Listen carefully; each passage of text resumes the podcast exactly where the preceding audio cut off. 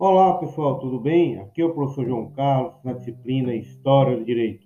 O tema do nosso podcast de hoje é analisar outras inovações trazidas pela Assembleia Nacional Constituinte e que foram consignadas a posteriori na Constituição Federal de 1988.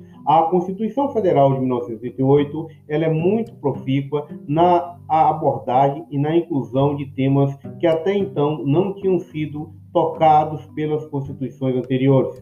Para citar alguns, temos a questão da licença maternidade e também, algo extremamente inovador à época, a licença paternidade.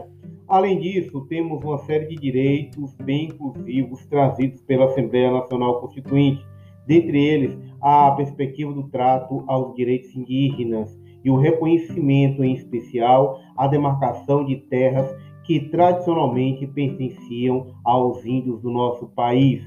Além disso, tivemos o tratamento de temas pela primeira vez na Constituinte, que podemos trazer aqui para ilustrar a questão do direito em relação à proteção à cultura, a questão também relacionada aos elementos da proteção aos esportes e elementos educacionais como um todo.